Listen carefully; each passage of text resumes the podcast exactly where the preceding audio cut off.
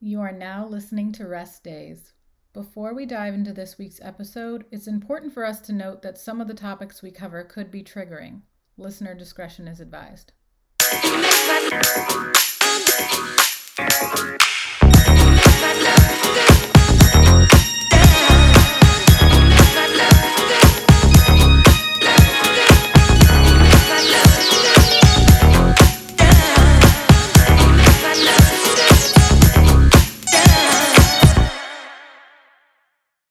Hello and welcome back to Rest Days. This episode is all about Stu Stu Studio, which is a little bit of our origin story. My name is Lauren Leavell, and I'm here with my co-host and bestie, Maria Sylvester Terry. Hi, bestie. Oh, she's got three names. Today we are going to talk about fitness studios, which, like I mentioned, is kind of our origin story. We met as two group fitness instructors we met on the internet, as with most of my friends, and just talking about navigating what a fitness studio feels like, the good things, the bad things, I guess how it feels to be a teacher in this fitness studio and also as like a student taking classes in a fitness studio. So kind of like both sides of that and really wrapping it up into what that fitness studio experience is and has been for us. This is also our season finale. Yes. Yay. Can you believe it? I'm so excited. And I think we made it, and guess who else is with us? Who? 22 patrons on Patreon. I was like, oh my God, is someone here? Is there a guest speaker? You're like, come on in.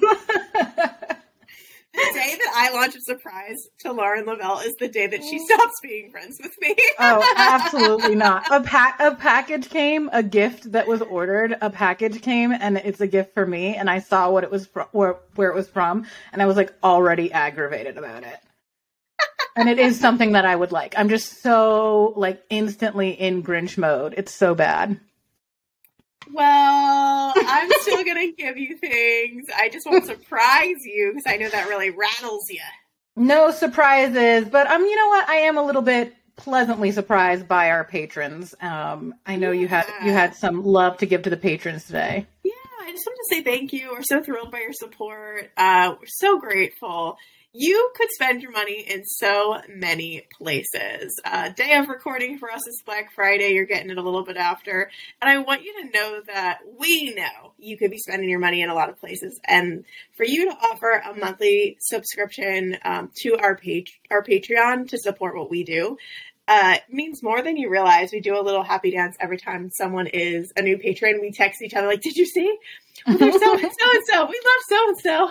And it's just, it's such a joy. And small business owners, if you're a small business owner, you know this. It is a labor of love to run your own company. And when there's a little team of people that are mighty and so inspirational and enthusiastic about what we do, it makes it even better. So thank you. Yes. Thank you. Yay. And I guess we'll just roll into what everybody loves, which is our public face. Yes. So I have been told numerous times, like, oh, in this session, your phone's going to start pulling up a bunch of clickbait because I'm about to tell you about something. And what a lot of my clients don't know is that I've turned off so many of those features that allow the ads to track behavior, or like I disabled Siri years ago.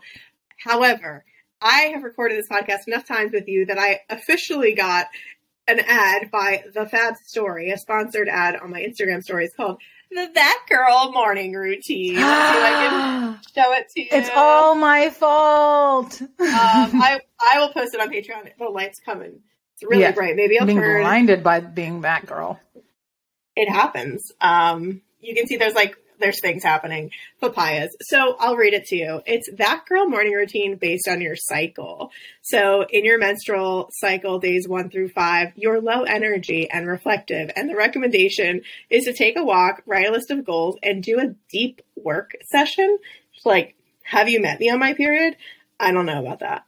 Days. I think every time I'm on my period is a deep work session. Deep internal work. Yeah, that's what's happening. Days 6 through 10, energy and motivation rise. The 45-minute routine is make a hot coffee, an outdoor run, just explicitly a run, no other movement here, and then write a to-do list, which, like, for a lot of people, that's a great morning, and for more people, it's hell on earth. Yeah, I, like, wait, they said do a 45-minute run, or how long is the run supposed to be? I don't know. It's a 45-minute routine. The hot coffee is going to take you 5 minutes, maybe 10. The hot coffee is going to be the only thing that is running through me, and then I'm going to be done. Like, I don't want to do this. Yeah, it says write a to-do list and an outdoor run. Like, who's to say it's even a nice day? So ovulatory, days 11 through 18, there's a giant picture of a papaya here. You are social and confident. And this is where it gets a little 5 to 9 on us. It's a 90-minute routine to tidy your space, take a yoga class, or text or call a friend. Sounds Instagrammable and nice. First of all, for that part, you should be out on the town because you're probably looking way hotter. Looking hot. Yes. Your skin is glowing. Your skin is glowing and you're looking hotter. But also, yeah, maybe not. Maybe stay inside. Maybe making better decisions to stay inside and do some yoga. I don't know. Well, maybe we'll just Lauren's recommendation maybe is to FaceTime a friend. Without asking. I don't know her. And then the last days, 19 through 28 plus, luteal phase, feeling sluggish and moody, 25-minute routine, light. This is you, by the way. Light a scented candle, wear your coziest outfit, and start a slow cooker meal. 100%. Also, I feel like that was definitely very compassionate. But if anyone listening has PMDD, they just know that, like, that is when I become a prisoner of Azkaban. So I need all those things are great recommendations, but also like maybe heavily medicated. And that's where I need to wear one of those little jackets or like a vest that says like, I bite, like, don't come near me. Beware of Lauren. Yes. Yes. It's Hannibal Lecter. It's not a fun time. There's nothing about that Batgirl routine that could make the goblin that I am like glamorous. Yeah, no, it's very much in need of a that goblin edit. Yeah, I really love that for other people though who have like a much more normal life than I have. Maybe I don't know. I have to share it with you because we talk a lot about cycles. We talk a lot about routines. And then we're about to talk about fitness studios. And I just thought, what is this random invitation to go take a yoga class in the middle of my cycle because it's the middle of my cycle? Like, what on earth? So to me, that was the most rest days related clickbait I had received. Even with all the parameters to not get clickbait, I still got one sneaking on through. Well, I just want to say that 99% of the stories that I've watched in the last 2 weeks, since we had to do a re-record, have been ads. All gizmos and gadgets, yeah? All of them. So I appreciate that you got one that was like more of a lifestyle thing, because I'm getting straight up like, buy. And my clickbait is definitely related to our Stu Stu Studio episode. This is a studio or a fitness related one that I wanted to talk about. It's not necessarily coming up on my feed because I have, filtered those things out. But I wanted to talk about it since it is Black Friday while we're recording this, and there are things going up and there are packages going up. But it's the clickbait of the studio's the way they name their classes. So, oh my God, please. I cannot wait to hear this. So like anyone who's taking classes, maybe at a very boutique studio may have encountered this where it's just like, bye, belly class, abs and cardio. And you're like, holy shit. They're just like out there with it. Like, thigh be gone, 45 minutes of intense thigh workouts. And then they're selling packages that are like this, that are like bounce back packages, get ahead packages, all these things. Mm-hmm. And it really got me thinking and like tied to this episode because I went to take a class somewhere one time, which was a very boutique-y place. And I saw these classes that were like targeted and named that way. And it just made me so turned off. First of all, I don't want to take a 45-minute ab class. I'm going to, poop my pants. How much, can you imagine the amount of work that's just, and I mean, maybe some people would be like, well, Pilates is, 45 minutes of ab. It's totally different. And, if you want to sell it as Pilates, sell it as Pilates. But, it just made me feel kind of, icky. And I think that we definitely start seeing that towards the end of the year and definitely at the beginning of the year that are just burner classes. They have emojis, and a class can be fire, a class can be emoji without being super targeted. And so I feel like those are really clickbaity for people who maybe have very targeted insecurities. Straight up, the back of your arms is ridiculous class. Do you know what I'm saying? It feels like some of these classes just go so far out of their way to make people feel like shit. And I just feel like that's not a sales pitch I want to buy into. And I definitely, it makes me really sad. And so that's a clickbait that I have seen. I still encounter occasionally, a pop-up, either a video on Pinterest or TikTok where I'm just come on, y'all, let's get it together. Targeted workouts. Are we really? And also just shame-based workouts. Are we really? And I just felt like it kind of brought us into this Stu Stu Studio experience where we're talking about the ins and outs of studio experiences and the good, the bad, and the ugly. And this is definitely bad and ugly. Yeah, for sure.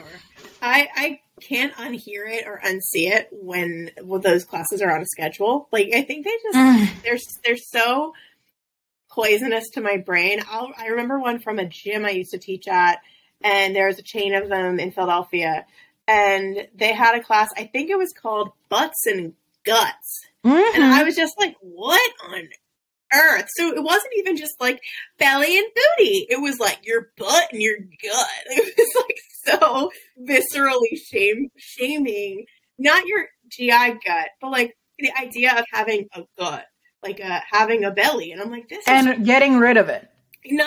Getting rid of it, which as a fitness instructor and as, former fitness instructor here, you can't target a region. There's so much research that says anti to this clickbait. You can't just do abdominal exercises to get abs. It's proven. And yet these classes just keep coming and coming and coming. And it's all the names that people have for their arm when they wave, you hear your grandmother say it. It's just, you eye rolled so hard. It's the only response. Yeah. It's really predatory. And I was just thinking, I was laughing cause you're the targeted classes. And I was thinking about the thigh one that I mentioned, but imagine just going only to thigh class. Yeah. And all you're working is your quads. What?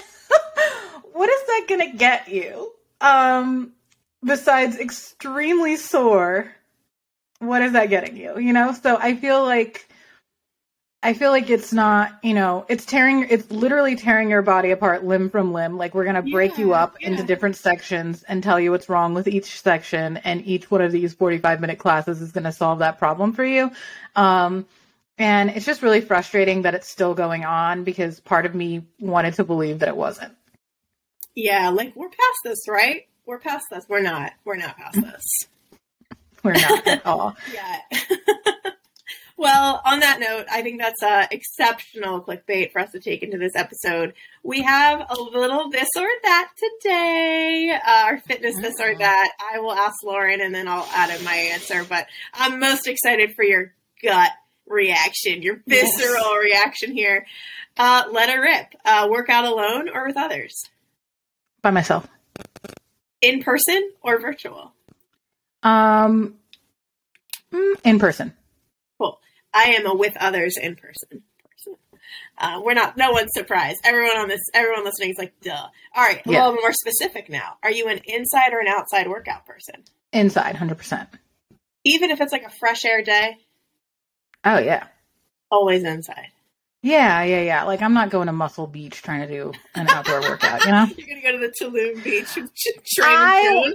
Oh, my God. Okay. I want as many factors controlled as possible. Mm-hmm. Because, you know, I love an outdoor walk, but an outdoor, like, an actual workout, I mean, I know you're doing it, and I would definitely go with you to your gym that has indoor-outdoor space, but for me all the time, I need a little bit more control. Yeah.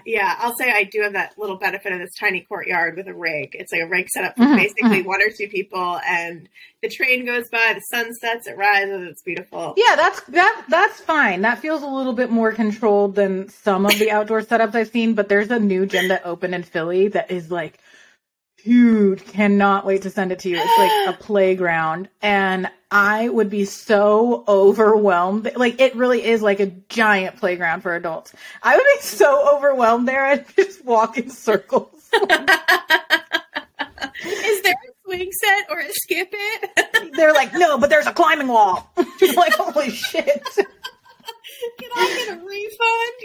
Yeah. Not gonna work out.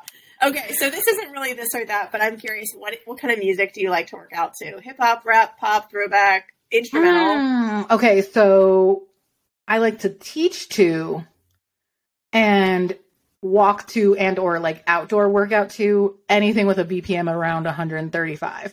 So it's okay. I say that all the time, but it's like a little pop, pop, pop, pop, pop. It's usually maybe dancey, it's pop, but when I'm working out by myself, hip hop. Very good. Like, all the time. What about you? I mean, I kind of think you ought to know what I'm going to say. What am I going to say? You're going to say smooth jazz. No, I'm just kidding. but kind of. But maybe. Dad funk. So I do have a dad funk. It's actually called Dad Talk. My dad tried to send me recommendations to make TikToks, like the audio part. Oh my gosh, I remember that. Yes, and so I made a playlist called Dad Talk, and it's like very kitschy Motown.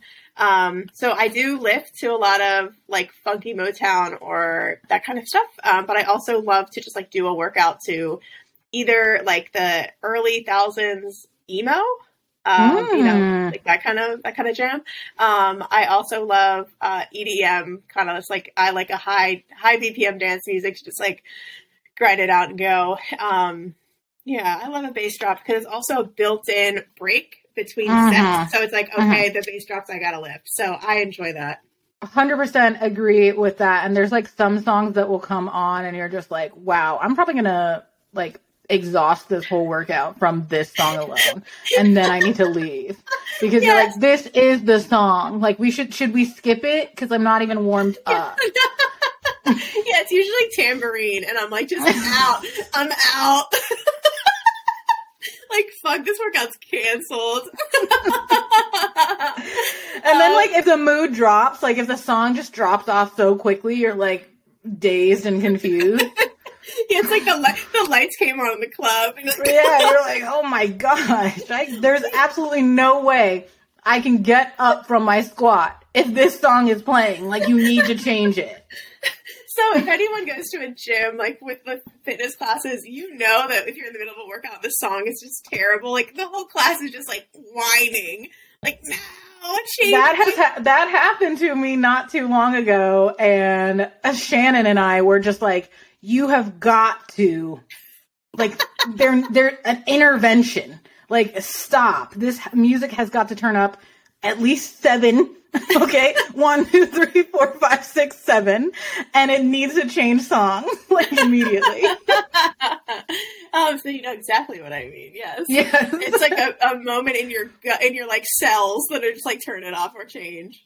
Yeah. Speaking of moment in your cells where it's very cringy, I am curious if you had to choose a cringe comment from an instructor. Is it dig deep or is it find your power?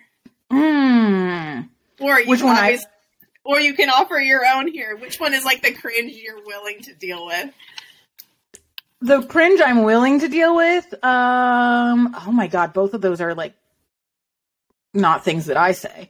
Oh no, I'm saying you're in a class and someone said this and you're like, I am leaving and asking for a refund. Like I can deal with dig deep. I think I might fall over laughing about find your power because I'm like, I have the power to lay my ass down. Like, I'm not doing anything else. Like, and I know I say cringy cues all the time. Like, I know I do. Sure. So I'm not saying that I'm above this, but how do you feel about either one? You have to pick because you put those, Yeah, in. I think Find Your Power sends me. Like, that's the one I can't deal with. Mm-hmm. It reminds me also, Baron Baptiste, founder of Baptiste Yoga. Yeah. Right. There's a saying that an instructor will repeat all the time, which is like, come from I am ready now. And I'm just like, get me out of here. I am not ready. I don't even know how I got here. I am barely hydrated. I mean, I can't stand those types of comments. But Find Your Power is like, wait a minute. Does it look like I lost it? Tell me what you really think about me.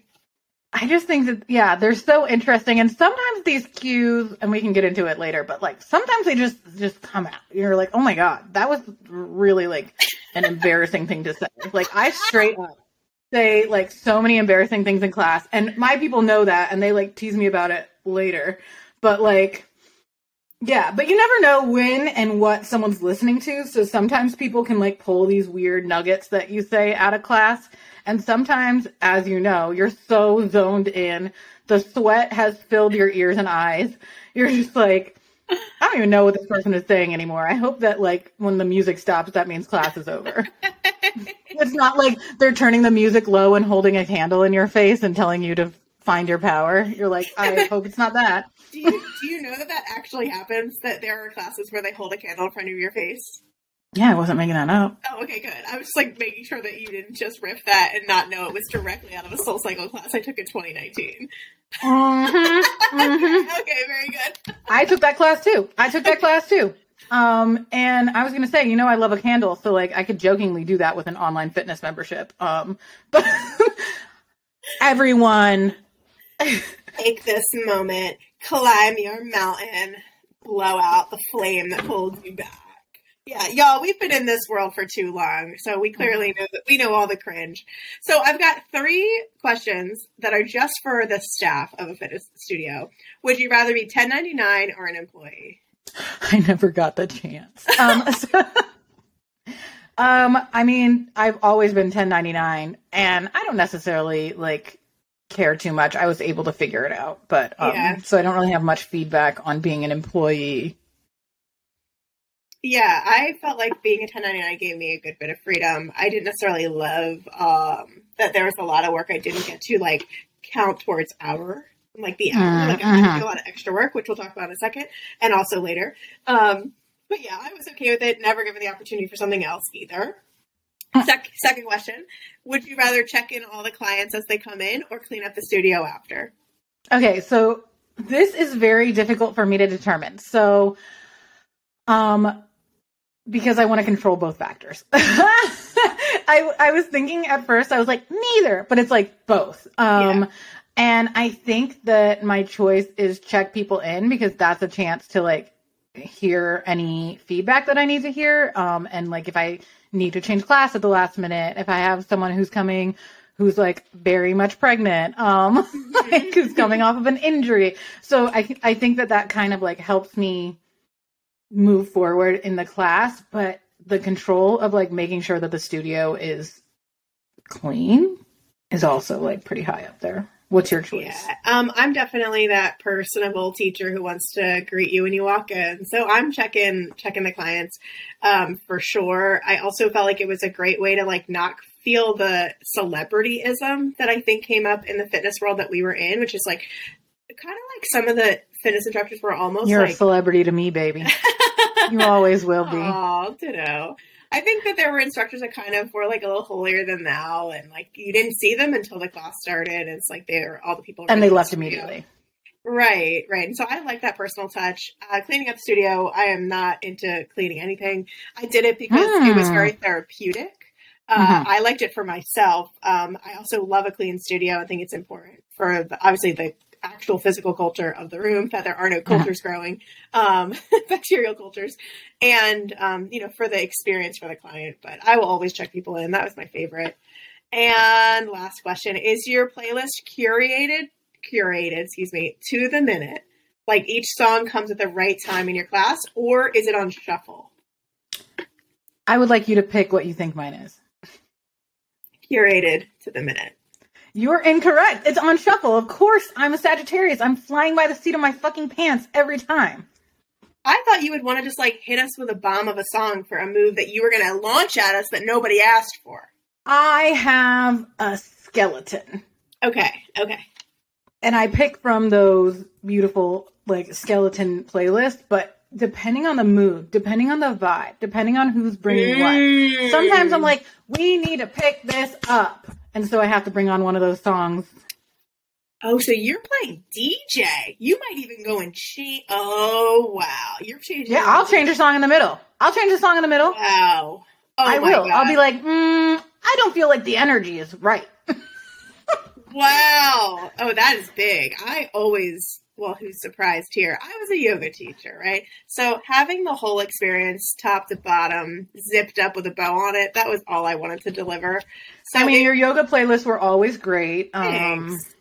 Your classes were great. And I think that the playlists were some of my favorites because they were not, they weren't trying to be deeply yoga. Like, they weren't trying to...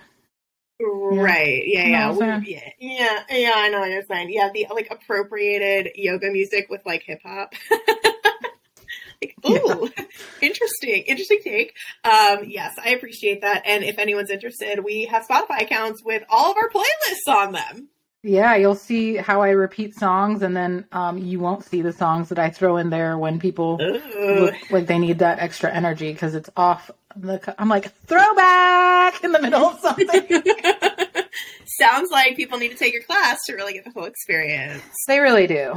Let's get into it. So we're going to talk a little bit about us first. So just kind of our experience of getting into fitness. As you know, Lauren and I both came from backgrounds of, disordered eating, disordered movement routines. And really, as you probably remember from the wrecking ball routine episode, Lauren was more of a hop to one, to the other in terms of movement modalities. And I was more of, I am going to hold on for dear life in this modality until it serves all of its purpose to me. And then I'm going to burn out and try something else. So for us to get into fitness and to be teaching fitness is so interesting. I think it's also great because we can speak to you when you really struggle with those places. I'm really curious, Lauren, when on earth did you get into studio fitness? Yeah. So I think, can we back it up to getting into the gym? So I got a gym membership when I was 19, and it was a 24-hour gym called 24-hour fitness. Let me just clarify. Yeah. And, they had group fitness classes there. So that was like the first group fitness vibe that I got into. Heavy on the Zumba. Not by choice. Definitely by majority rules in the group of friends I was with. Yeah, sure. But like great teachers that we would like follow to other clubs. Wow. Okay. Yeah. So like that was the vibe and the mood. And then I think that made it easier for me to roll into studio fitness, which I think I probably started taking like boutique studio fitness classes in like maybe 2013, when I like moved to Philly, is when I started dabbling in the, I'll take a class there. I took some classes in some places, you know what I'm saying? I took some classes and I'm like, how did you all get on an app? Yeah. How did you figure that out? So around 2013, what about you? Yeah. So around, where were you? Yeah. Where were you? Yeah. So I was in Emmitsburg, Maryland, which was where my college was. It was a very small liberal arts school that I did not want to go to at all. And my roommate had been playing soccer her whole high school life and was no longer playing soccer. And her mom was really hard on her about gaining weight. And I had always loved, my high school gym classes were awesome. They were very chill. I did 2 years of taking my gym credits at my local gym in my neighborhood. Like, I remember you saying that. Right? I thought that was cool. So I would just go to the gym 3 times a week, and that counted. And I would go with a friend. We just goofed off and watched Seinfeld on the elliptical. Like, we didn't do much. However, I always knew I loved to move. I never felt athletic. And my roommate was trying to get into fitness. She was going to some classes. I was going with her. And then a senior who was graduating, who taught all of the fitness classes we went to, we were like her, you know, super fans, had said, hey, we need to hire instructors because the last two seniors are graduating. That could be you. And we were freshmen and we were like, what? And I kid you not, my roommate and I just dominated the schedule within like 6 months. So we trained under Lisa Martin. She's still there. She's the recreational fitness director and she was an angel, paid for us to get certified and like took us under her wing. And I started teaching all types of fitness classes, PiyO, like Pilates yoga blend, yoga. I did just like, you know, general like kind of HIIT style classes or like aerobic style classes. And I loved it. And that's kind of how I got started. Was I was an instructor my freshman and sophomore year of college. And then that took me all the way through college. I did that as a part-time job and I just adored it. Yeah, it was good times. I remember taking those classes throughout college too, because we had access to like college rec centers and getting to take all those classes. So yeah, that was fun. Those were fun times. Yeah. Yeah, they were. And they were also like, I say fun with quotation marks for me, because there was a lot of deep seated stuff happening underneath the surface there. But it was still like, I'm so glad to have found movement on my own. It wasn't like I was being forced into it, but like it ended up kind of getting gross. No, totally. Yeah. Fun is definitely in quotes. I mean, so the reason I was there wasn't necessarily fun, but like the experiences that I had in those studios could still be fun, right? Like I still feel good feelings about those classes. I don't necessarily feel like happy feelings about my motivation from taking those classes. I love the way you worded that. I feel like that resonates with a lot of people. And I often ask my clients like, well, what's something you learned from that diet? And their head explodes. They're like, what? I learned terrible things. It's like, well, no, you might've learned that you actually liked yogurt because of Weight Watchers. I'm like, now you actually like this food, which you never had before. So not to silver lining the situation, but I think it's great that we were at such young ages to find some joy in fitness. I will say I didn't get into studio fitness until I was about 22. I graduated college and like went to classes. I could not afford them. That's why I was going to like this new student, like 3-packs everywhere. Everywhere. Yep. I was in Durham, North Carolina, just going to different studios and I friggin' loved it. And when my new person membership ran out, I was always so sad. You're like, well, it was good to get to know you all. See you never again. Until the next Groupon comes out. God, that sucks. So when did you actually start teaching in studios? I'm trying to figure this out, and I want to say 2016. Okay. I want to say that. 2016 or 2017. I can't remember. Parallel lives. Yeah. I want to say it was around that time. And, you know, it was like when I was doing it, it was a bar certification. So you were teaching before you were like subbing in and working on it a little bit before. So I can't remember exactly. I'm sure I could scroll far enough that I could find it, but I'll just stick with that story. Cool. I never taught in studios other than like the gym, right? The gym at my university. And when I left, I was a school teacher. So I would teach my students. I taught community classes for local sports teams. I taught Caleb's lacrosse students. Like I never. Oh, well, that's a whole different episode. That was a mess. Yeah. No, it was good. However, I felt like I meant Caleb being a lacrosse guy. Oh. That's the episode. Yes, okay, great. So I only ever did community classes. I taught in the Durham community. And then when I moved to Philly, I was in a job. It was 60 hours when I started. I ended my job at like 90 hours a week. And that's when I kind of like had to take pause and think about like, what else could you do for a living while you're trying to get your life back together? Mm-hmm. I was like, well, you did teach yoga for several years. So I recertified and I started teaching 2016 as well. Yeah. I was taking studio classes whilst at my desk job. And then, you know, remember when I just pieced out of like working in corporate America? Yes. Yes, I'm going back to nannying. Scott's like, oh my God. What? But yeah, so I think it was definitely 2016, 2017, like somewhere in there is when I started like actually making money from it. And, you know, that's the whole, you know, a whole section that we have on this, which is making money from it. So you were teaching bar. You weren't teaching like any other types of classes yet? No. Okay. No. Got it. Yeah. Same. I had dabbled in like body pump and different Les Mills stuff. But by the time 2016 rolled around, I was just focused on yoga. And for me to be just focused on one thing is a surprise to no one. So here we are. We're going to talk a little bit about the good, bad, and the ugly of our experiences, and also like what we just kind of know. Lauren and I like ran in this like circle in Philadelphia of fitness instructors. We all kind of knew of each other, knew about each other. The only reason knew about the studios. Lauren had at the time had her availability showing when I was connected to her. I remember exactly where I was. Everyone, this is a sweet moment that Lauren doesn't know about. I know exactly where I was when Lauren followed me on Instagram.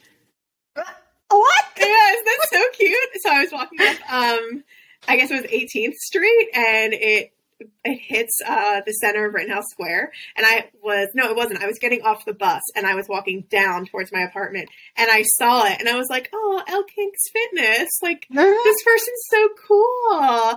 And then I started to notice that Lauren had that green available kind of notation on her account because she was awake at the same time I was awake.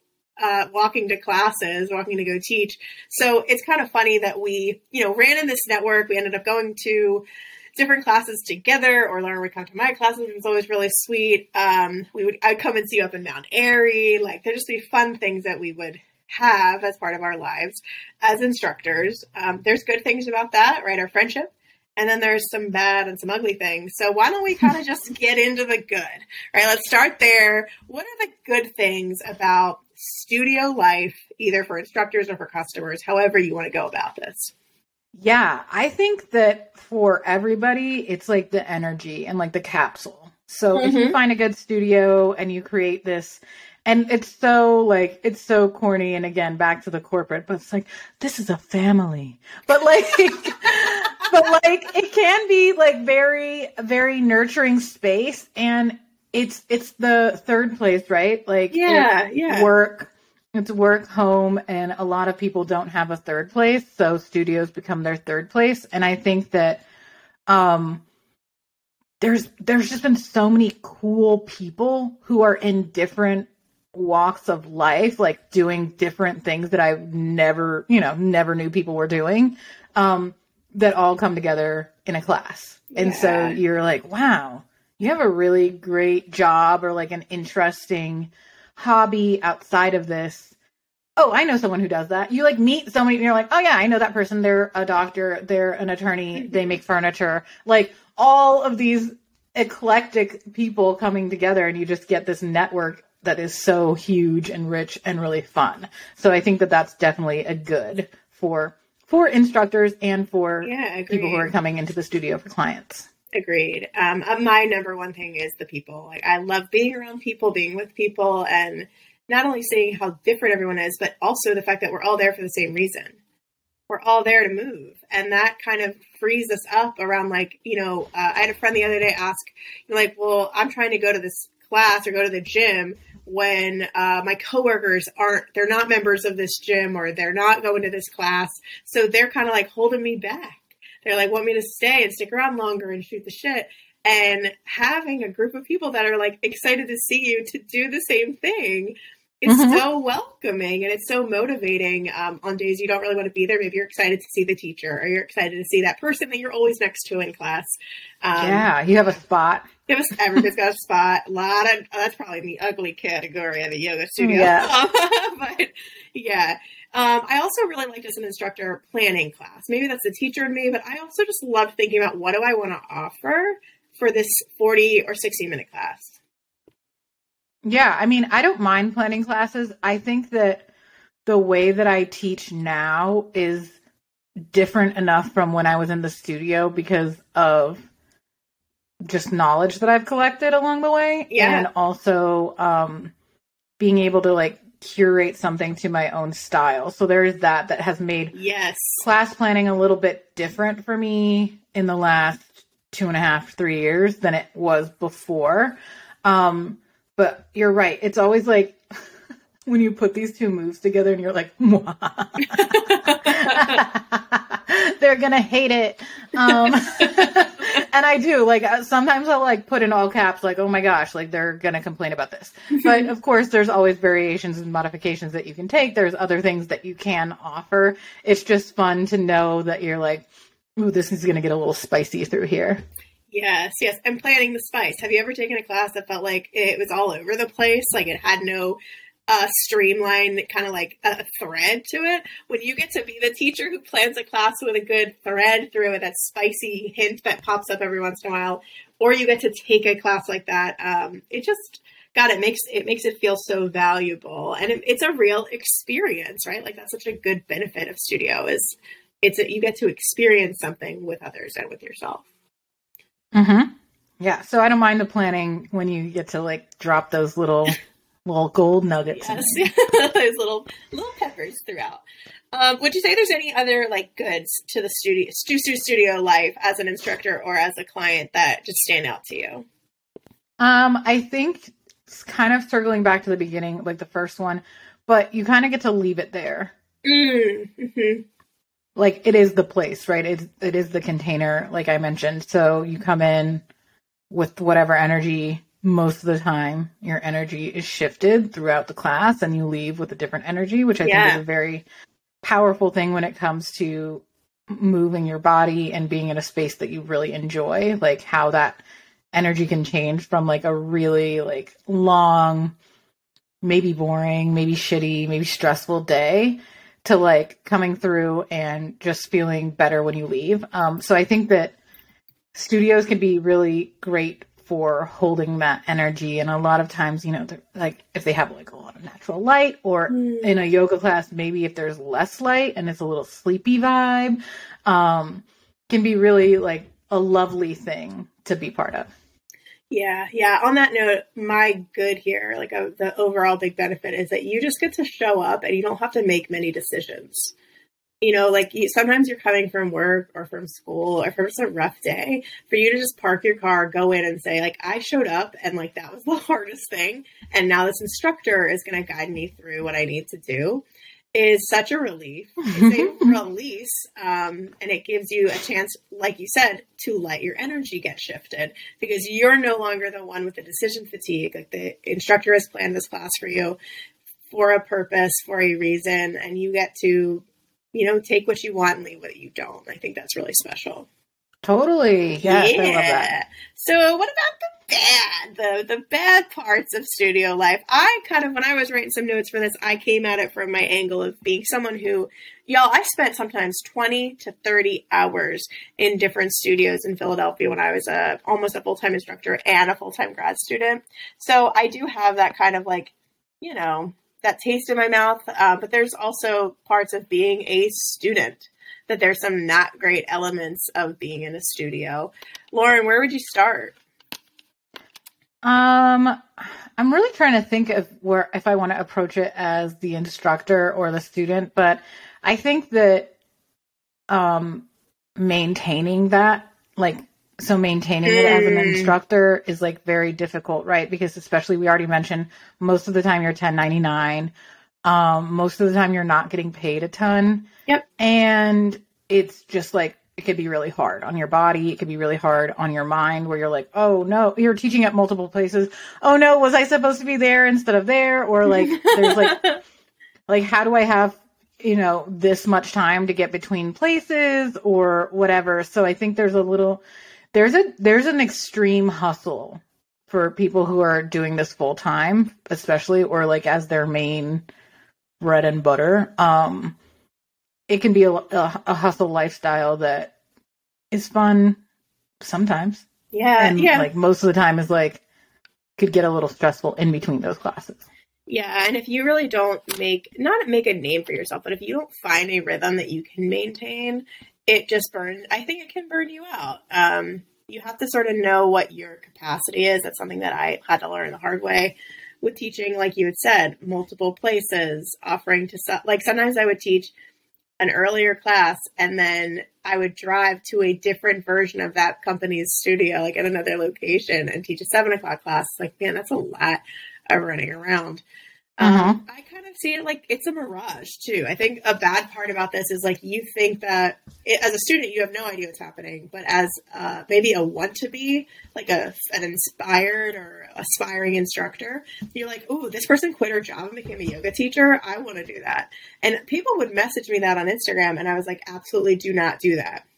Like, I didn't quit my job to become a yoga teacher. I became a yoga teacher to help me pay for grad school because I did not have financial support for it.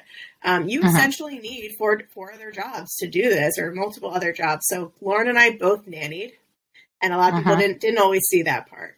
Lauren, you had other gigs. Oh my gosh. Like, yeah. So many different side gigs. Yeah. I was like, working in like, a local office, like for the city, for like the CDC at some point. Like, I worked at like a law office at one point. Like, what other gig? I'm trying to think of like just weird, you know, of course, nannying and pickup babysitting and like, other things. But yeah, I mean, I've done a lot of gig work. And I like it. Oh, yeah, running my friend's Airbnb. Yeah, right. That's the one I was thinking of. Yeah, I forgot about that. Those were days sometimes when you would be like, hey, do you want to hang out today? Because you were already in the city. Those were days I remember fondly, but it was so comforting to know that someone else was doing all the gig work. I often felt like if I got sick, I couldn't teach. I didn't get paid. So if I remember coming back from Costa Rica, I punctured my eardrum on the flight. I was really sick, couldn't hear anything. And I had to cancel all of my classes for at least a week because I couldn't be upside down. I couldn't move my head side to side. I couldn't really teach at all or hear myself. And I couldn't be in a hot room like that. I taught hot yoga. I was like, what am I going to do? Like, it really was just, it was hard to save money. It was hard to keep that going. And fortunately, fitness instructors have, I think the pandemic has really helped with creating more sustainable spaces. And also, there's no real security for yourself. Like, studios will close. Studios are affected by economies and bad business decisions and things like that, too. So from an instructor, and it is sort of a volatile experience, depending on what's happening and who's running it. Yes, for sure. I think that can definitely be listed under the bad for like studios is, and it's not even like anyone's bad. It's just like running a small business, having that overhead, having that stress. And a lot of people are by themselves. I mean, I'm by myself ish now, but it's a virtual studio, but like running an in-person studio by themselves and like very stretched thin. And it kind of feels like as instructors under that, you're like, oh, like one thing is always a little bit slipping, right? So it's like a lot of pickup work. And I know that that's like a common experience from instructors side of it. It's just like, there's always a little bit extra that could be done. Yeah. Oh my gosh. There's just the to-do list never ends. And I got very close with our studio owners, ones I primarily worked with. And when you learn like how much it costs to heat 3 yoga studios in the winter. Oh my God. And then you have, you have a long list of people paying Groupon and they don't want to, they get upset when you're like, you can only do this one time every 3 years. And they're all upset about the cost of the studio. And it's like, man, it just really, it's very rarely like the owner who's like running bad business. It's just that it's so hard. It's so a really difficult. Heavy lift. It's a heavy lift. Super heavy lift. Yeah. Especially like if you're not attached to a franchise. Like, yeah, well, right. And so with franchises, I think comes one other bad thing, which is the culture. And so the culture of a studio is often dictated by a franchise on like an overall mission.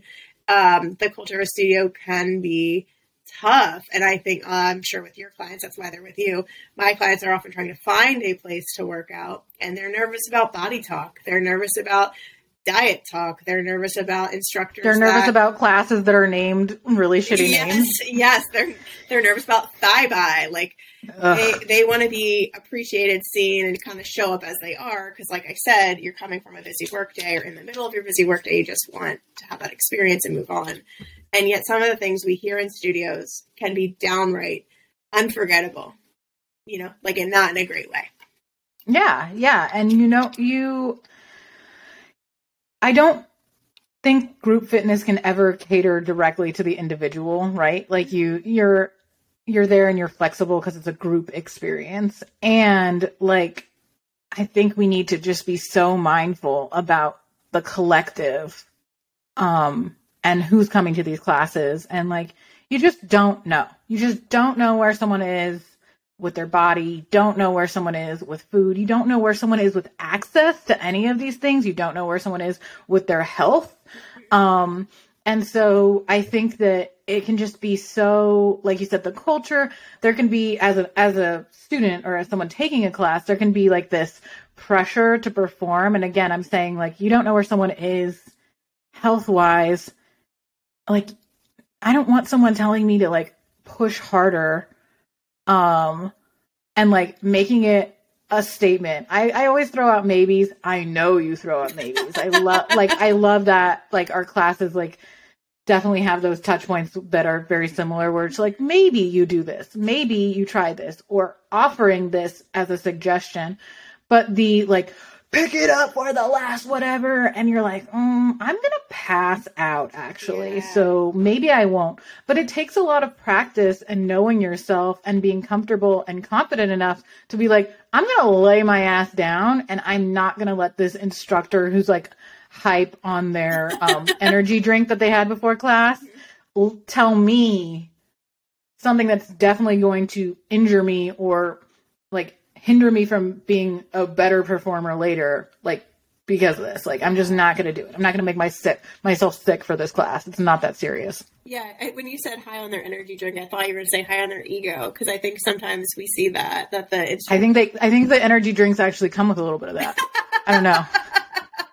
I don't drink them, so I don't know. I feel like there's a little bit of a power trip, especially if you're like your bike is positioned on an elevated station. Ooh, or the like, mood. You know what I'm talking about? You know what I'm talking about? I know. In the dark, the class is dark. Yes. The class is loud. The energy is high. It's hard not to get hype and be like very, very, very into it. And there is a way to hold space for or do nothing. Yeah, right. And I think that should always be a welcome thing. I can't believe I forgot to say the C word here. But one of the bad parts of a studio is really, and it's all related here, is comparison, right? Uh-huh. So it's not only that like the instructor might be kind of, you know, give it all you've got, but it could also be the person next to you has done a handstand for every vinyasa. Like, I'm cracking up because like thinking of like me. And like this has nothing, you know, with yoga, it's like a lot about the practice, a lot about like whatever. But like even at your most practiced, you may not be able to do something that like a new person can do. And You're just like, what the hell? And then you have to remind yourself this is the exact contradiction to what this practice is supposed to be. And it's so hard. You're right. Like the comparison and the performance of it all. Yeah. Like, look how high my leg is. Right. And like there were instructors that would take other yoga classes and they would sit in the friggin' front. Mm-hmm. There are people that have access to a studio. They don't work a 9 to 5. They can eat whenever they want, drink whenever they want. And they're always flexible because they've been working out every day, teaching all week. You think about like those people up in the front are setting an example of like, this is a mirage. Like this isn't necessarily the standard of goodness in yoga or bar. This is just what these three people who have a lot more access to these things can do because of that access. Whereas like your body is good when you show up and however you need to move it is great. I think that my toxic trait is knowing that as someone who is in the fitness world, when I go to a class, sometimes I do just lay my ass down. As an example for people, as a point. Yeah, no, I swear to you, I will stop working to make a point, because I think that, like, we get so caught up in that, and I'm like, oh, I'm just going to secretly remind everyone that it's literally like a 45-minute class. This is not the Olympics. This isn't the Olympics. This isn't the fight of your life. So please, like, it just seems it. Yeah. So I just go to classes to just, purposely take every modification, and modifications the teacher didn't even say. Sometimes I'm like, oh, you didn't say a modification for me. Let me show you one. Mm-hmm. You didn't tell me I could do half pigeon on my back. Well, let me just be the guide for everybody else who needed it. Yeah. And then people will do it. So there are little studio angels out there. They are your recklessly tired but still trying instructors. Yeah, and seeking to, like, even the playing field of, like, listening to your body, because it just takes the fun out of it. It does. It does, and that's why it's on the bad list, right? Like, you're paying. I like to remind my students, like, you're paying for this experience. You should be getting something out of this that isn't, like, inner turmoil. Mm-hmm. Yeah. Mm-hmm. Well, it's I love that. On the note of inner turmoil, which is an ugly feeling, we are going to discuss some of the ugly things about studios. I think the most prominently ugly thing that is very physically obvious to all of us is just when a studio is not clean. Oh, yeah. Yeah. Like I said, I have been... I'm just laughing because, like, there was a place that I used to go when I was in college with my friend, and I was like, I'm going to get, like, seriously, I'm going to contract MRSA here. Oh, no. Like, I was like, I'm a hand washer, too. Yes. So there would just be, like, in between, like, transitioning from, like, activities during this class, and I would sneak away to, like, wash my hands because I was like, I cannot handle this. Like, I can't handle it. So I think that, yeah, like, studio cleanliness, sometimes there is that little je ne sais quoi about the dark, dingy, like, you're like, I'm about to get a workout here because they don't give a shit. Like, 0 people here are certified. Like, but yeah, that's definitely, like, a red flag, especially if you're rolling around on the floor, You're like, want to know that you can roll safely on the floor. Yeah. I found that in certain poses, like bound angle pose is when your soles of your feet together, your knees are apart, and you're sitting, your hands are wrapped under your feet, or like butterfly position. Mm-hmm. This is going to be gross.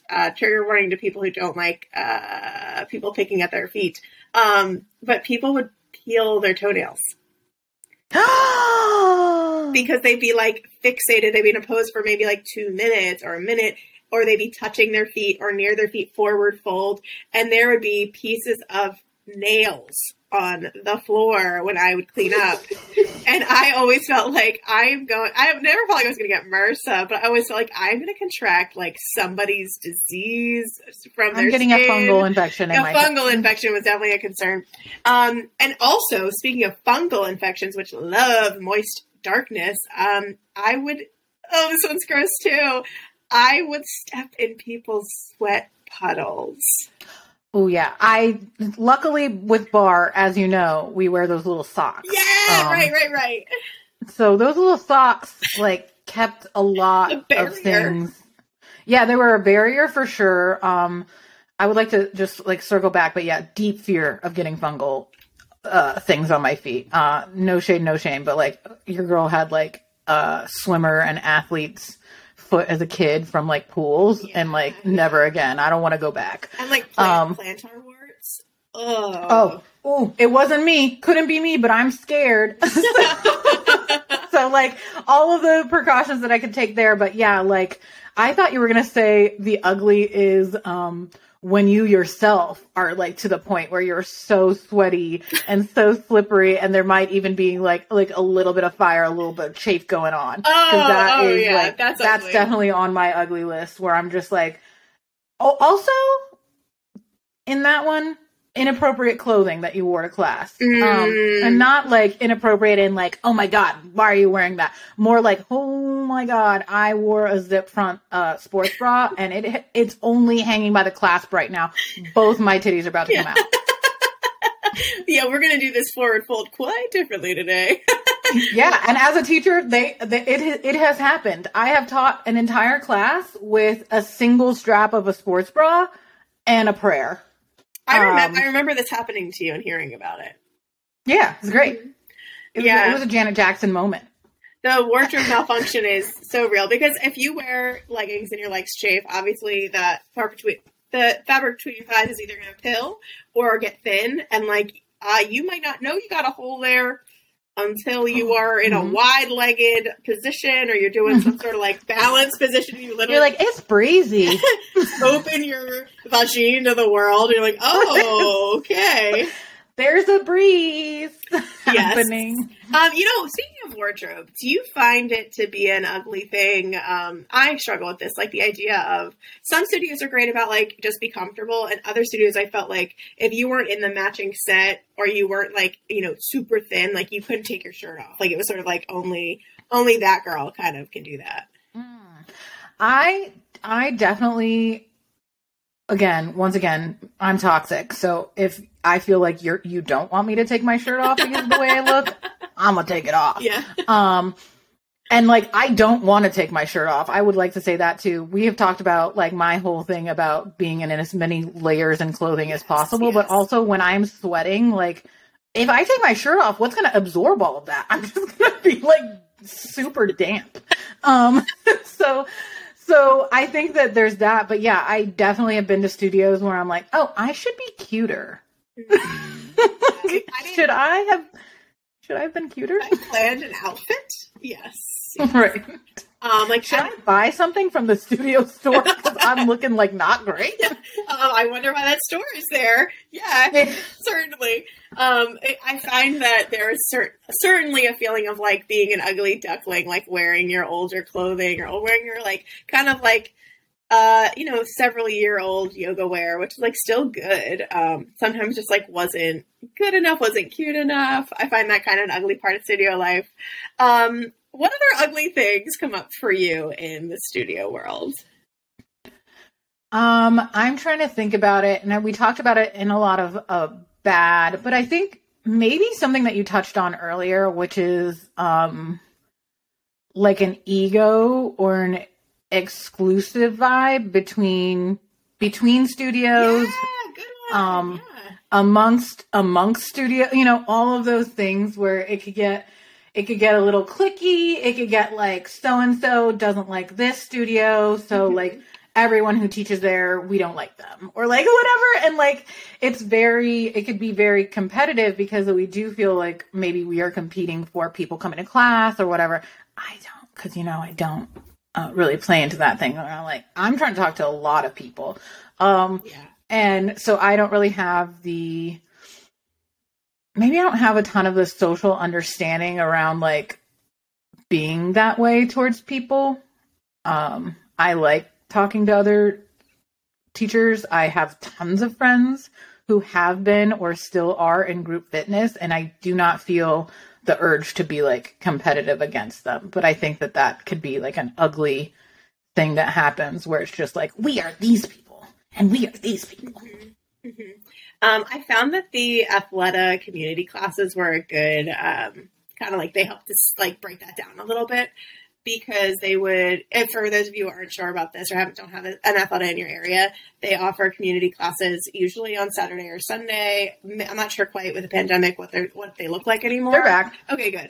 But it's before the store opens by an hour, and you get to participate in a type of movement or maybe it's even a journaling class, sound bath, any type of wellness activity for free.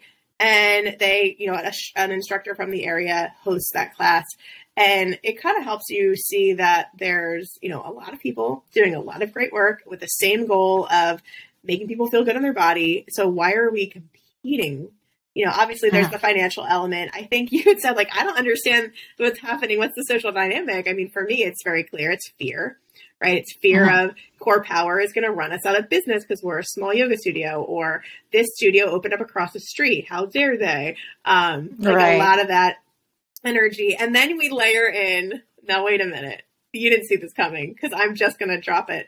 But there was a certain magazine that would offer their tidbits on top instructors. You got to take this class in this city. I'm not going to say anything, but maybe one of us was on the cover of it.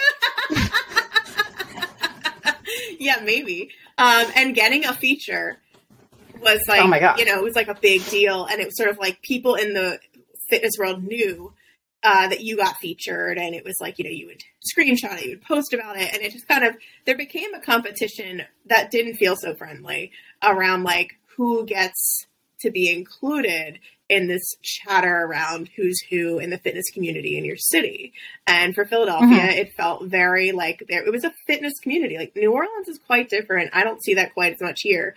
It's like a different vibe. It's different. Like the non-competes are obviously, I do see that here. Like, if you leave a studio, like you are going to have that non-compete. Someone recently told me they had a non-compete, and I was just so angry about it for them. Yeah. Like it just was like, these are people that again are 1099. They have to make money teaching at multiple studios. A non-compete literally keeps them from working. Right. And it impacts their livelihood, and it can keep, it's just like, any kind of teaching. It can keep a teacher who's not necessarily happy with it there. Yeah. And then what does that do for the whole vibe? All the students, the culture. So all of that to say, I think the competition is, fueled by fear that you're not good enough, that you're not successful enough, that you're not making enough money. And that is sure as shit ugly. It belongs in this section for sure. Yeah. Yeah. I think that's mostly what I have to say about the ugly. And then we talked about it a little bit in the bad, but like, I think this can go in an ugly, but like challenges. Oh, yes. Like go to 30 classes in 30 days type stuff. Yeah, I think that can get real ugly. I'm not anti-challenge. I think I'm more intuitive challenge or a challenge that is like at a realistic challenge. Challenge that like, but again, it just can be like the luxury of time, right? Yeah. Like time is a privilege. So when you're like, oh, I'm not going to be able to compete in this challenge because I don't have child. Like I'm coming one time a week. Like, yeah. And I don't know when that day is. And so I think that like that can get a little ugly for people to maybe loop back into that comparison. And on the other side of it, if you were young, maybe in college, maybe did have the luxury of time and were able to do this, it can feed into ugly habits that you're already doing behind closed doors and lead you to be there more than you were before. Yes, Lauren. Yes. There's a studio that I went to, and I was a student. I was a dietetic intern living in New Orleans, and they were like, "Oh, you got to get in on the challenge." And the end of my like month free, like $45 membership was like closing out. And I started to notice that people were doing 2-a-days. Oh yeah. To win the challenge. And it's like, oh my, like that's a perfect example of something a college student could do. If they had time in the morning and the evening, they want to win the challenge. But now all of a sudden you are attributing success to going to a yoga class that is the exact same in the morning as it is in the evening in some of these studios. Yeah, it's dangerous territory. That's a great point. Yeah, I maybe try to block that out, but it's still in there. It's still in there. And I, like I said, I don't mind like a silly, goofy chat. Like there are some challenges that are like, tag us in a photo or like, wear a costume. Like some challenges are really like, they're a little bit different where it doesn't feel, you don't feel that intensity of like, the 45 classes or whatever. Yeah. You're like, what? in 14 days, yeah. I only have 14 days left on my first month that was cheaper. Gotta get this going. Yeah. I feel like if you're an instructor or you work in a studio, like, challenge your studio owners to do non-attendance based, because there's something about getting something out of the class a little different, or showing up a little bit different, or there's like rainbow outfit day, or like, I don't know, something that's just like, come as you are, participate in a way that feels good and wholesome. But like, attendance challenges are just, they miss the mark on people's lives. Like, my life isn't this studio. Yeah. Yeah. And like I said, at one point it could easily have been. And then, you know, now as a grown up looking back, you're like, oh yeah, no wonder I had so much time. Yeah. Right. I have one more that I didn't put on our notes, so I'm definitely going to get you by surprise here. So we talked a lot about yoga studio, bar studio. We didn't really talk about the functional fitness boutique studios, where you are given a device that tracks your heart rate, or that tracks your like earnings or your effort, or like your name is up on the board or something like that. Mm-hmm. What are your thoughts on that? I would categorize it typically under ugly. I'm open to other interpretations here. What's your gut on that? Okay, so, well, I would first like to say that I have never been to one of those studios. And So I think that a lot of these places, regardless of the instructors and the instructor's ability, because I don't think it has much to do with the instructors, has a lot to do with what the setup is of this place. I feel like they're injury factories. I feel like they are factories for people getting hurt and getting burnt out and leaving fitness and limping away from it in some cases for a long time. I have a lot of strong feelings about places like this, because again, there is that competitive element all the time. It's not just a challenge. It's every day you're in. There it is. It is the challenge. And I think that it's very much like trying to be one size fits all. Like, we all run on the treadmill at this speed. We all lift this much weight. And of course there's room for interpretation and flexibility, but like, when you go in there and you're like, I'm just starting, I would like to lift 5 pounds, but literally the next one up is like 15, and everyone around you is like pressing 15s up over their head. Like, you're like, you know, maybe I'll try it. And then your shoulders are hurting forever. So I think that I definitely would put that in the ugly as well. Because again, I just feel like a lot of these places are churning out people with injuries and unhealthy relationships with fitness. Yeah, I was about to say, I think the biggest injury of all is the one that you have with your own headspace, which is that you are now unable to even prioritize how you feel in your body, because up on there is the leaderboard for your spin bike, and everybody's going to know if you took a break. And even if you know no one else is watching, oh, they're only just looking at their own scores, it doesn't matter. It's just the fact that all the scores are there. And that sets up the feeling of competition, that sets up the feeling of comparison, which can be really mentally damaging if you're trying. Yeah, and you bring that to other classes. Right. And certain teachers buy into it a little bit more than others. I'm also going to name this, which is that I worked in a lab. It was fitness and nutrition, essentially, in grad school, where I tested people's VO2 max, their resting metabolic rate, their bone mineral density, and all that kind of stuff, right? These devices that are given to you in a studio are inherently inaccurate. They're not perfect. One, I mean, other than your heart rate, like your caloric burn, not correct. Even like, what about if someone's like looking at watts on a like a studio bike or something? Like a rower? Yeah, like what does that even mean? Also, calories on a rower, calories on a ski erg, on a bike erg, do not mean calories burned and never have. And yet you get somebody who just maybe feels like that's a metric they want to focus on. It's just like a sad sort of like moment of ignorance, and it's not anything that anyone did wrong, but because the studios are using these metrics as a way to pull you back in, to get better, to get better, to get better, you're not even given a chance to say, is this accurate? Is this real? And like, do I feel good doing it? Period.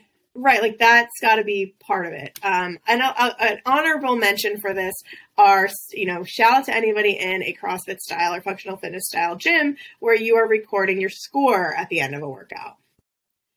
because that breeds an environment where people shave their reps or miscount or add or subtract to their score because they want to be seen as top of the leaderboard, or they never record their score because they don't want to be last. And like, there's something to be said about tracking your barbell weight so you don't injure yourself. You know. Exactly. Right. Like, I was gonna say, like, we need to track something. Yeah, like we need to be aware of what's happening in your movements.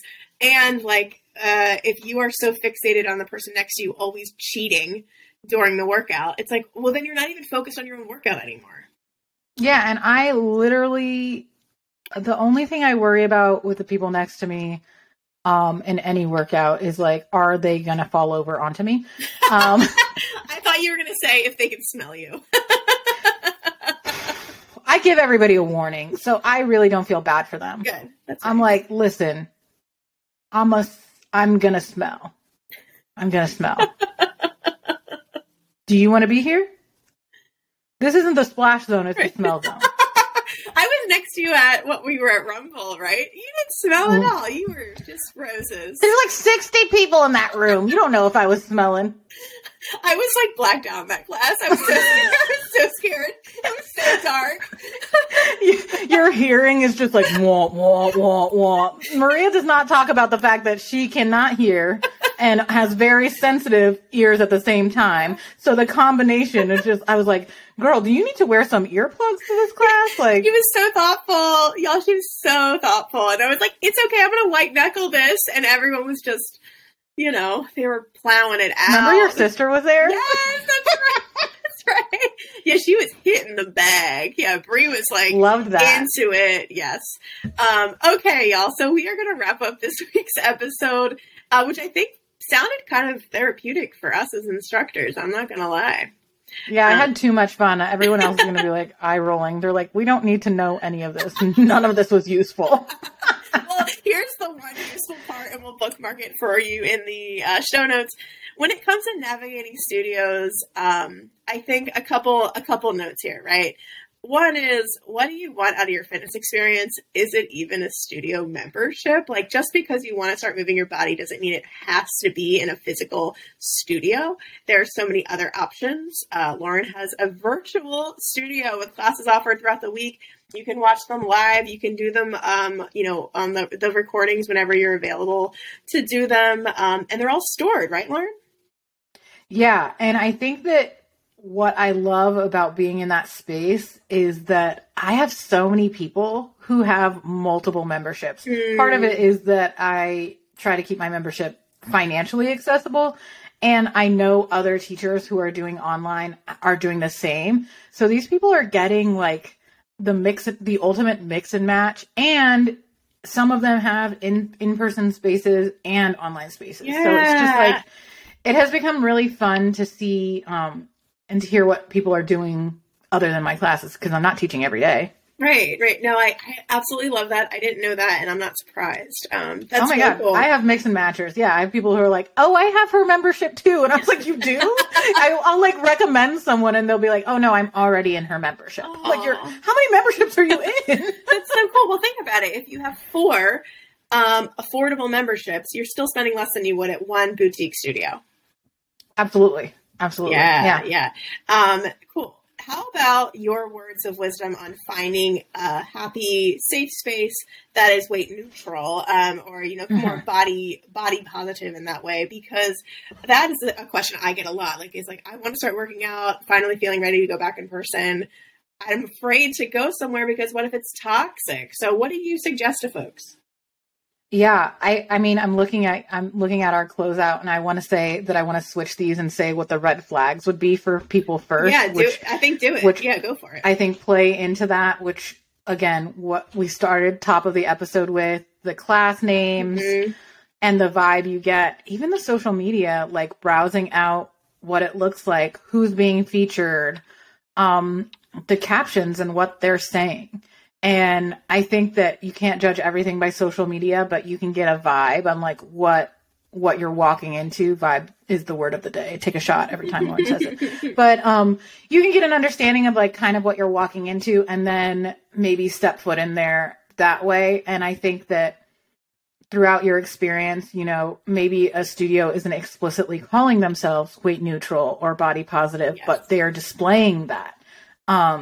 And vice versa, you know, they could be saying that they are and setting themselves up in a way that isn't. So I think looking for those, and my real like close out on this for finding a safe space is maybe curating that space like within yourself, because there will be times when even the safest or saferest place that you have established becomes a little rocky, or there's a different energy, or there's a substitute that says something that might be triggering to you. And curating a safe zone within yourself and knowing what you need and listening to what you need is really the true option for finding a safe space. It's like about standing in who you are and being comfortable walking away if you need to. Yeah, that's beautiful. I think we put a lot of stock in space. We put a lot of stock in the class, the instructor, the music, and like we want it to all be just right. Similar to your, you know, closeout is I've been starting to talk about this more with clients, this idea of values alignment and how, you know, we talk about it with nutrition, but with fitness, it's like, what are your values? What is in alignment with you and your needs? That could be daily, it could be weekly, it could be forever. Like, what are your values? Because it's going to make it so much easier for you to do that thing, right? To stay and block it out, to protect your peace, or maybe to just walk away. If you are putting all of your stock in the values of a studio, well, how quickly could a studio ownership change? How quickly could the instructor get sick and have a sub? And all of a sudden the experience you're looking for is no longer value aligned and you don't know what to do about it. Like, that is a lifelong skill that can help you deal with not only the intrusive thoughts you might have while you're moving. It's like, oh, like I'm not going to act on that because that's not values aligned. It also might be something where you can say, oh, that person's on a different journey and I'm going to ignore that comment. Mm-hmm. Absolutely. Yeah. I think that for both of us could be really like what we leave you with, what we leave you on is like safe spaces can be curated like inside of who you are, and you can bring that with you and you can take it when you leave. Yeah. You can take it with you. Yeah. And then you can kind of know that that's something that even you didn't have to pay money to invest in that. And you can take it with you anywhere you go, any studio, if you're on vacation or not, if you're in another country, you can hold space for yourself. And that is arguably one of the most important things you can do for yourself. Yeah. Well, what a gorgeous note to end on. I didn't even see that coming. Love? You put in the question that you got me like, I feel very passionate about it. I can feel it. And I hope our audience can as well. Y'all, if you have any feedback, tips, tricks on finding a studio that you love, you're on our Patreon, please share. We'd love to learn more about it. If you loved this episode, share it on your social media and tag us, please. We love getting your feedback. And hit us with a 5-star rating if you so choose. We love hearing that you She's love looking for this. The ratings. Well, I'm looking for the ratings because that's going to help us get to even more people that want to hear what we have to say, right? Yes, we do want to have our community grow with folks who are into this, who are into all this. Yes. And again, that's part of finding your space is knowing that you have these outlets too, to support them. And we're thrilled to be in your corner with you if that's what you need. Yay. So I typically would say, Lauren, the next week we're going to talk about, but what can people expect coming up? I think they can expect maybe some guests. Yes. Ooh. Yeah. And maybe some mini episodes. Ooh. Mini meaning like a quick burst. Yeah, like a short. Ooh. Just a short. Yeah, like short, maybe words of wisdom. Well, I think words of wisdom is a lot. You know, that's putting a lot of pressure on us. Yeah, sure. But maybe just a short, engaged podcast, you know, like a... nuggets. Little nugget episode. Yes. And I think that they can expect more of the same, more antics, maybe a well-rested New Year vibe. Yes. And hopefully more sleepy doggies. Yes, please. Please. There's an increased internet bandwidth here in New Orleans. Shout out. Oh, well, we could all keep our fingers crossed. Yeah. Shout out to Cox. Well, this is not sponsored. No. I'm going to also give a shout out to Cox, but I'm going to leave it at that. All right. I love you, and I love all of you listening. Love you so much. Thanks for being here. Bye. Bye.